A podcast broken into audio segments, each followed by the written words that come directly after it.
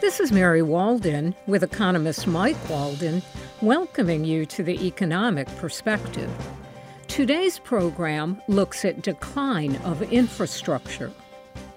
Mike, infrastructure is a term that describes investments that support the economy by moving people, materials, and services. Included are highways, airports, ports, railroads, and the electric grid. Infrastructure must be expanded as the economy expands, as well as maintained and improved.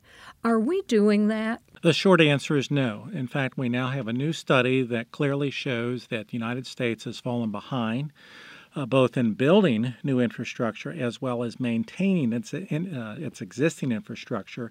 And we've fallen behind many countries, but I think most importantly, China, which is now viewed as our major economic rival. Now, it's interesting, this study pinpointed a year in which there was this shift, and they say the year was 1970. That is, prior to 1970, you can see in the numbers that the U.S. investment in infrastructure was at a fairly decent level. We were maintaining our infrastructure as well as building new, but since 1970, we've not been doing that.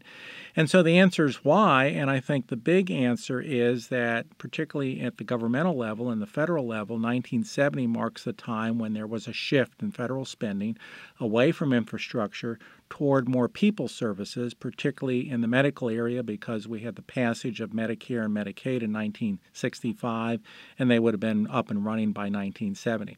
So this really gives the nation a dilemma. We certainly want to continue to support people and their needs, but we also need to have infrastructure in order to support people now as well as in the future. It's going to be a big decision facing our national leaders. I'm Mike Walden.